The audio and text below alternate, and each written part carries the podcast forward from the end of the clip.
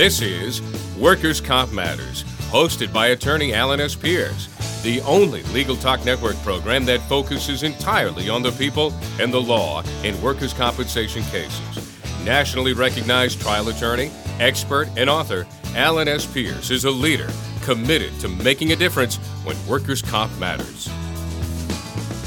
Welcome to Legal Talk Network and Workers' Comp Matters. My name is Judson Pierce and I'm an attorney at Pierce Pearson Napolitano in Salem, Massachusetts.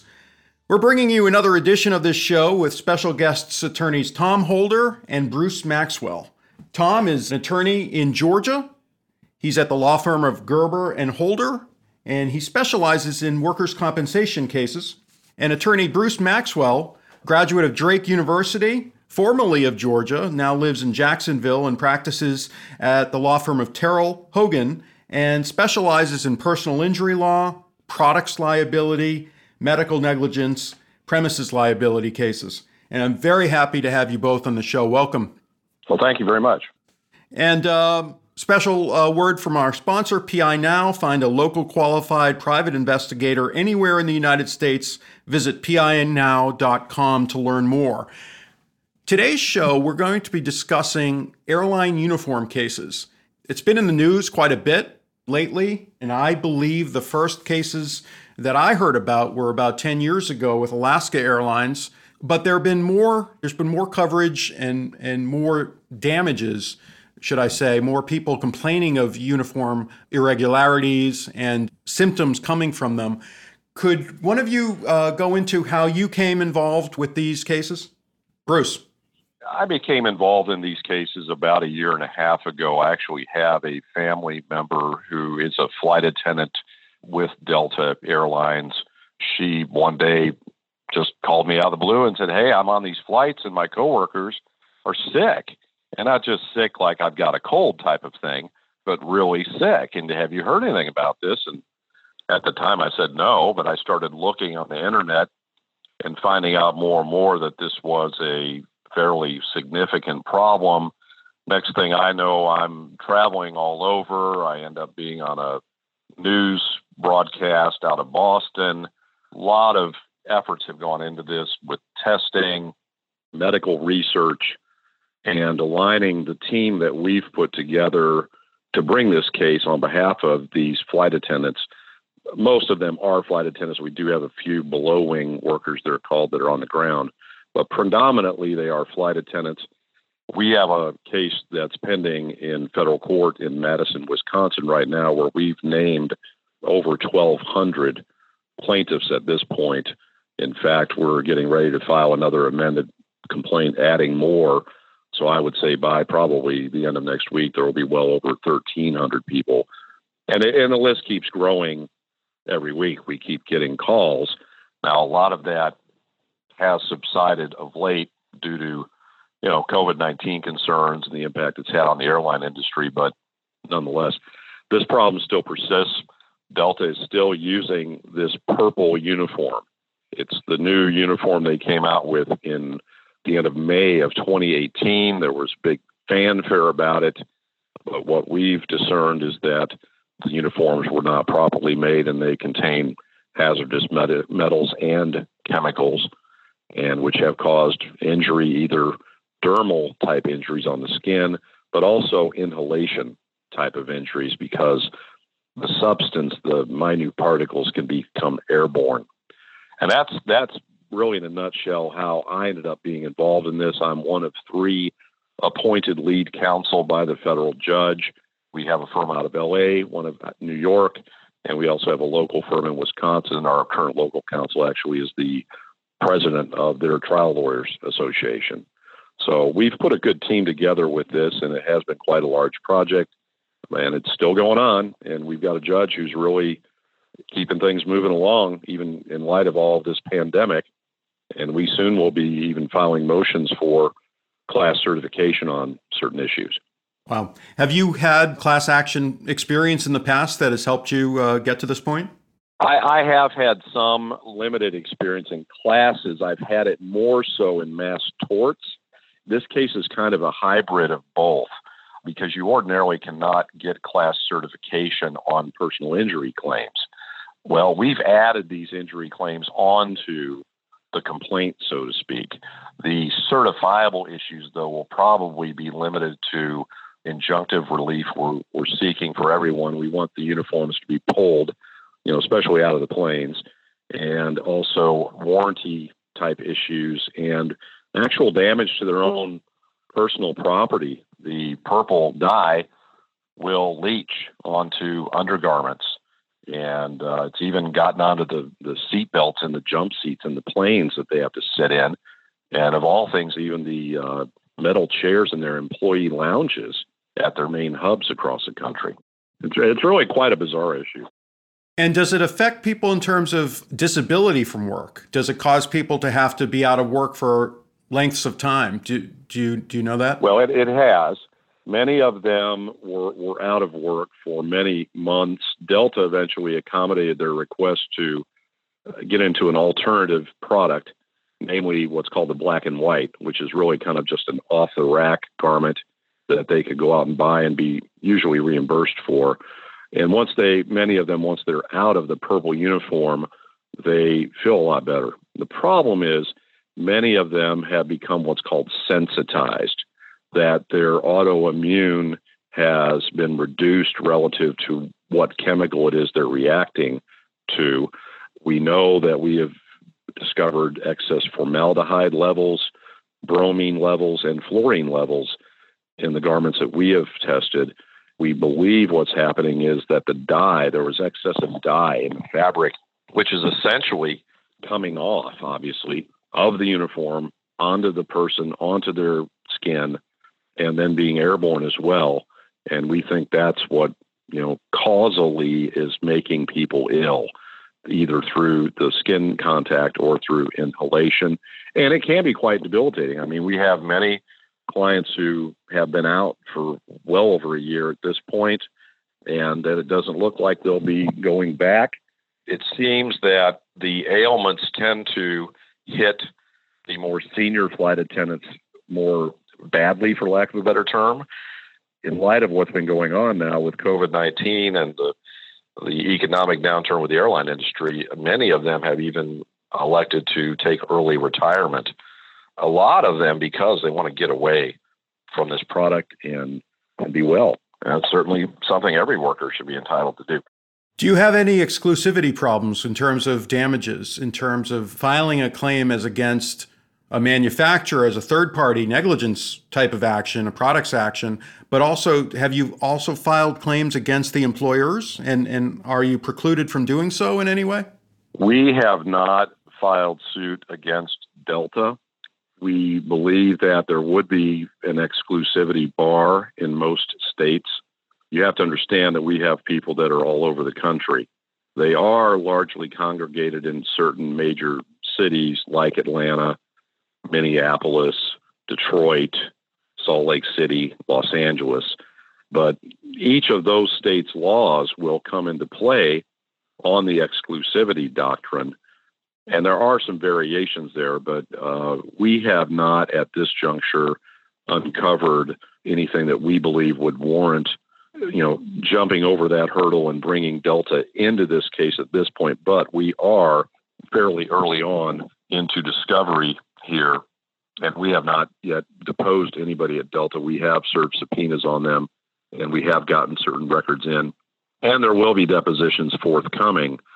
But uh, right now, that's kind of up in the air. We felt that we did not have sufficient information to warrant filing them, you know, in compliance with Rule 11. Who knows what the future may hold, but uh, it could be, in fact, that even Delta itself has claims against Land's End because they are the ones that initiated the contract, and, and Delta is the company that furnished a big chunk of these uniforms to their employees from the get go at no cost to the employees. So a lot of that cost lies with Delta. Whether or not they're going to pursue anything in that regard, we just we don't know at this point. And what has Delta been doing for its employees vis a vis medical treatment? I've had a few state comp cases here with Delta flight attendants. They've been asked if they want to, to go to a different state for treatment for 30 days and then get flown back to Massachusetts. Have you seen any of that voluntary opt in of medical care at, at a big clinic? Yes, we have. Delta chose, for example, all three Mayo facilities, one of which is here in Jacksonville. You know, the Mayo Clinic facilities are top flight. They have picked facilities that are, you know, quality care places where, yes, the clients can go there and Delta will pay them to go there. And there are several that have done so. That is a, an ongoing thing. And, and, you know, Delta has graciously agreed to do that. I think that perhaps more should be doing it, but with all we have going on right now with with COVID, I think many, many, including those within the airline industry, are even leery of traveling so much. That is going on, and it is helpful. We believe in the places they have chosen that they are, you know, good, legitimate, quality healthcare organizations. Now, Delta, though, the, a lot of the employees had to jump through a lot of hurdles through Sedgwick, which is Delta's third party administrator. And there seemingly are many inconsistent findings or conclusions that were reached where one employee will be treated one way, yet an employee with the same problems, the same reaction will be treated another. And that especially went on with allowing them to get into an alternative uniform. So there were, I mean, I've had many, many, many of these clients who continue to work, forcing themselves to wear this uniform and suffering through their work.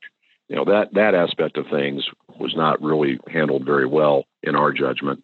But it has seemed Delta has seemed to have come around. But I have heard of late now that they're they are now declining some of these requests to get into black and white. I just don't know how many there are exactly right now with the limited number of flights that are running. Why would they decline someone's option to go into black and white? I mean, because it just doesn't look like the purple, and they want everyone in the uniform purple look. I mean, you, you know, I, I I really don't know.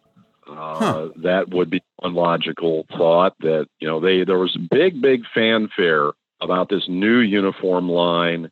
It was designed by Zac Posen, who's one of the stars of that Project Runway show, and they you know they had this big celebration at all their main hubs about the coming out of this new uniform, and they invested heavily, not only time but money as well. So you know, I think that they were very, very reluctant to let go of that image. And I think that did taint judgment on allowing the flight attendants that were being rendered ill to get into black and white.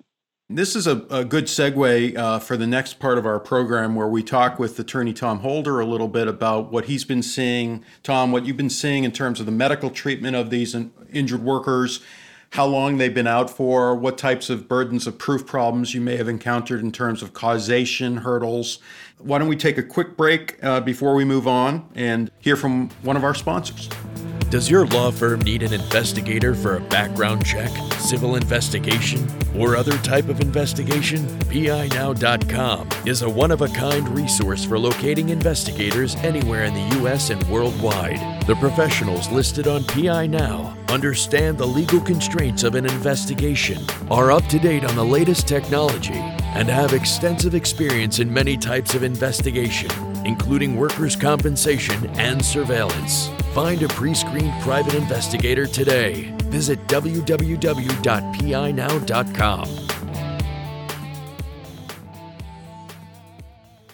And we're back with our guests, attorneys Bruce Maxwell from Terrell Hogan and Tom Holder from Gerber and Holder. Before the break, we were talking about what elements of these cases are in the workers' comp statutes in each of the individual states where the employees may live. Tom, what have you seen? Uh, have you had any of these cases come through your office, and what types of problems with causation have you encountered? I first became aware of this situation through Bruce. You know, as we talked before, we've been friends for a long time. And Bruce's office started referring people with potential Georgia workers' compensation claims to our office.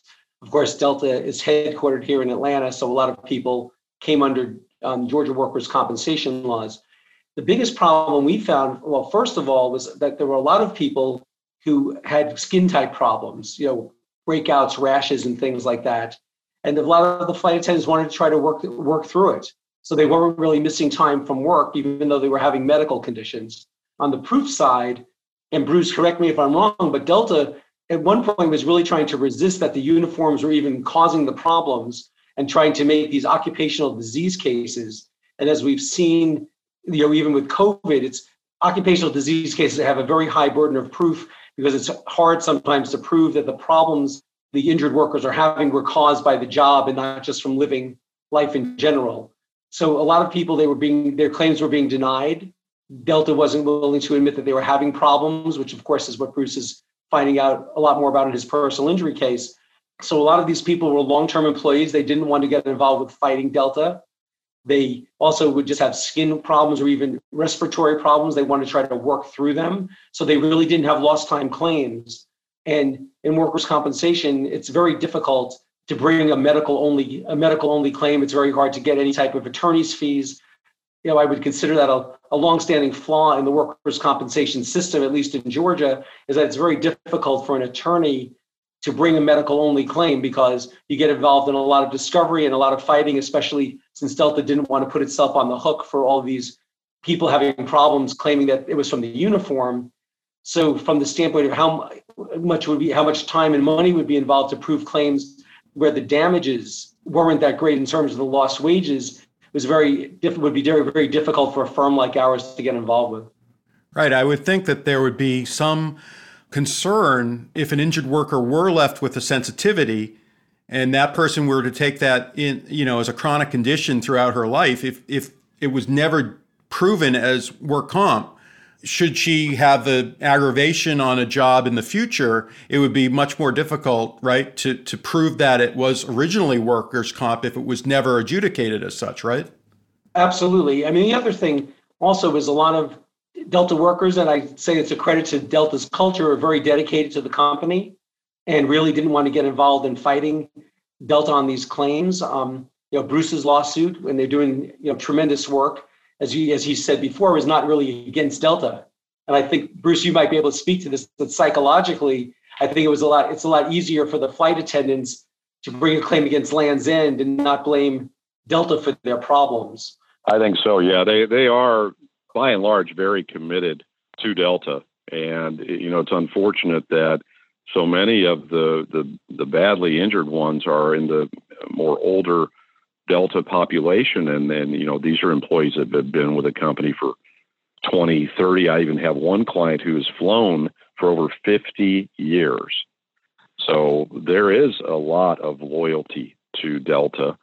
It took quite some convincing, actually, to assure them that this isn't against Delta, that we're going after Land's End.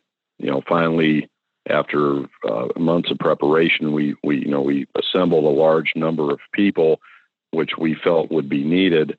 The initial filing on this case was over 500 people from the very start. So, and I and I know that this situation has affected thousands. My office has been called over 3,500 times by various people some deciding to not pursue it for whatever reason, but others who have. And uh, we are still taking on more people, and we get calls every week about it. Interestingly, there are some situations and even other airlines where workers are becoming ill, Southwest Airlines, for example. I don't know if this is just something that's very peculiar within the airline industry and their requirements to have, for example, fire retardants, stain repellents, and the ultra ultra permanent press type of look that's required, you know, larger doses of chemicals. But qualifier on all that is that you know the testing again that we have performed shows levels that are well in excess of the tolerable standards that unfortunately are not U.S. standards, but rather European standards, which amazingly we here in the U.S. after the 1970s just gave up on regulating the garment industry, which would include uniforms. Most of that stuff, in fact, all of the stuff on the Delta cases, it, it was made overseas uh, Malaysia, China, Vietnam, Indonesia. That's where all the oversight needed to occur. And again, we're having to face standards that are not here within our own country we do have some OSHA regs that maybe touch on this, but nothing like over in Europe. So we have that hindrance, I would say, in a way. But again, our testing, and we we we pick just random people and random garments, and we used three different labs, all of which are very independent. And you know, we've got levels that are, especially on the uh, fluorine issue, are very, very high. What about any potential bankruptcies? I noted that Tailored Brands filed for bankruptcy in Texas. This is on the American Airlines matter. Uh, what if Lands End were to ever file for bankruptcy? Would that have any impact on your case, Bruce? Well, if Lands End were to do that, certainly I think it would. We would obviously receive a notice of stay. We would have to figure out how we can get around that automatic stay. Certainly, to the extent of insurance com- coverage, we would be able to. But I think the damages in this case and the the size of it are going to greatly exceed the applicable insurance coverage. So that that could be an issue, but I don't really see it because Land's End is very solid. If you look up their SEC filings, they're a pretty strong company, and nothing that I've read, even as of the last quarter filing, indicates that they're in any distress or anything to cause us concern that that that would come. Knock on wood, you know, no one knows for sure with anything these days, but I think that would be kind of a very, very large step on their part and would would potentially harm their own company doing something like that. Would there be any other defendants that you could s- seek to make as part of party of this claim? You, you noted p- manufacturers in other countries. Well, yeah, I mean there could be, but think of the difficulty of doing that. I know on a products case years ago, uh, that I handled uh, against a Japanese manufacturer. I was going to go over there and take a deposition of the 30B6 representative, mm-hmm. and I was informed if I had gone forward with what I was doing, I would have been arrested over there. That it would have been illegal for me as an attorney to do that over there. And the only way you can do anything is to go through the U.S. Embassy and follow all the Hague Convention requirements, which are numerous. And I even on that particular case followed up and called the U.S. Embassy in Hong Kong. And I was told the soonest date I could get to take a deposition would be somewhere around, I think it was two and a half to three years later. How's that going to do anybody? oh my good? goodness. That's just crazy. It, it would it would just be so difficult. I'm not saying it would be impossible to do, but it, it would be difficult. And we we don't really feel that that there's really going to be a, a need to to venture out that direction because again, we do believe that Land's End is a pretty solid company. We're actually hopeful that once they learn things that we know and things that we've done, that they may come around and realize that they have a significant problem on their hands, right? And be and be willing to do something to correct it. What extent are the other uh, uniform cases having any sort of impact for you in terms of study research are you able to share information with with the lawyers in the other cases with uh, the other airlines yeah, the only the only significant case right now is the American Airlines case. You know, we have been in touch with the lawyers in Chicago, and I think the other firm is based in Dallas, Dallas or Houston, one or the other. And we've, you know, we very much have been in contact with them. They're out in front of us. Their their their cases occurred a couple years before ours, so certainly we're willing to to learn from that process. And I did read about you know the fight that's occurred over Tailored brands, I think that Americans not going to be able to take advantage of that in any way because the Twin Hill Corporation was the manufacturer of those uniforms. Mm-hmm. My understanding is that that corporation had nothing to do with Tailored Brands, and they're not going to be able to avail themselves of the umbrella of the automatic stay through bankruptcy. I see. So that that's where things are with that. We haven't really had any indicator than anything in that regard is coming forward our, our direction. And we just keep pushing ahead. And, you know, like I said, we've got some deadlines that are coming up. The court's even given us a trial date in November of 21. Is there a deadline for folks to join the class before it's certified? And, and how may they contact you? What, what's the best way if someone thinks they've been impacted by this? Right now, there's no set deadline to be added. I, I would think at some point the court's going to stop it, I think. And I think that point probably will be determined by whether or not the judge grants us class certification. And we should know that in a few months, but they people can always contact my firm. You know, my name again, Bruce Maxwell. I'm with Terrell Hogan. We're in Jacksonville, Florida. Our office number here is 904 632 2424. And I can be reached through my email, maxwell at Terrell Hogan, and that's spelled T as in Tango, E Echo, R Roger, R Roger, E Echo, L Larry, L Larry dot com. So again, Maxwell at terrellhogan.com. We'd be happy to talk with them about it. Great, I appreciate that. And and Tom, can you also give out your firm contact and your number in case anyone should have a, a comp case that uh, they're thinking might be helpful for you to help them with?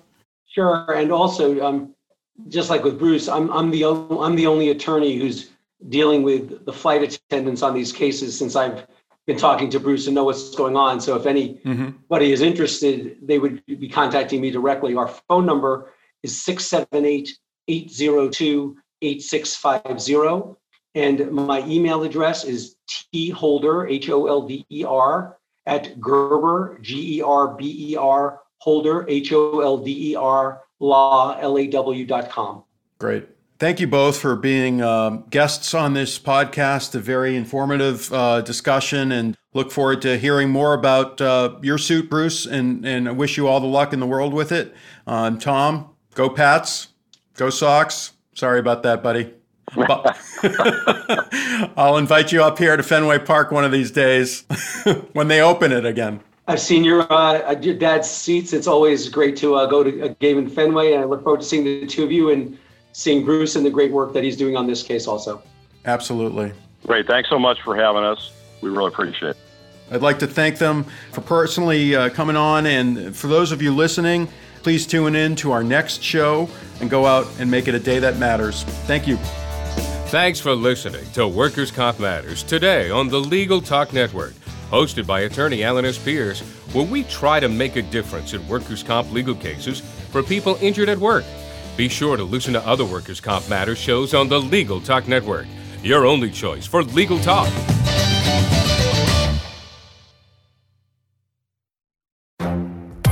The Lunch Hour Legal Marketing Podcast, your resource for the tips and tactical advice you need to grow your business. Plus, keep up with the news and commentary you crave to stay one step ahead. It's hosted by me, Guy Sakalakis. And me, Conrad Saam. Every other week, we break down the issues holding back your marketing strategy and talk about the changes you need to be prepared for.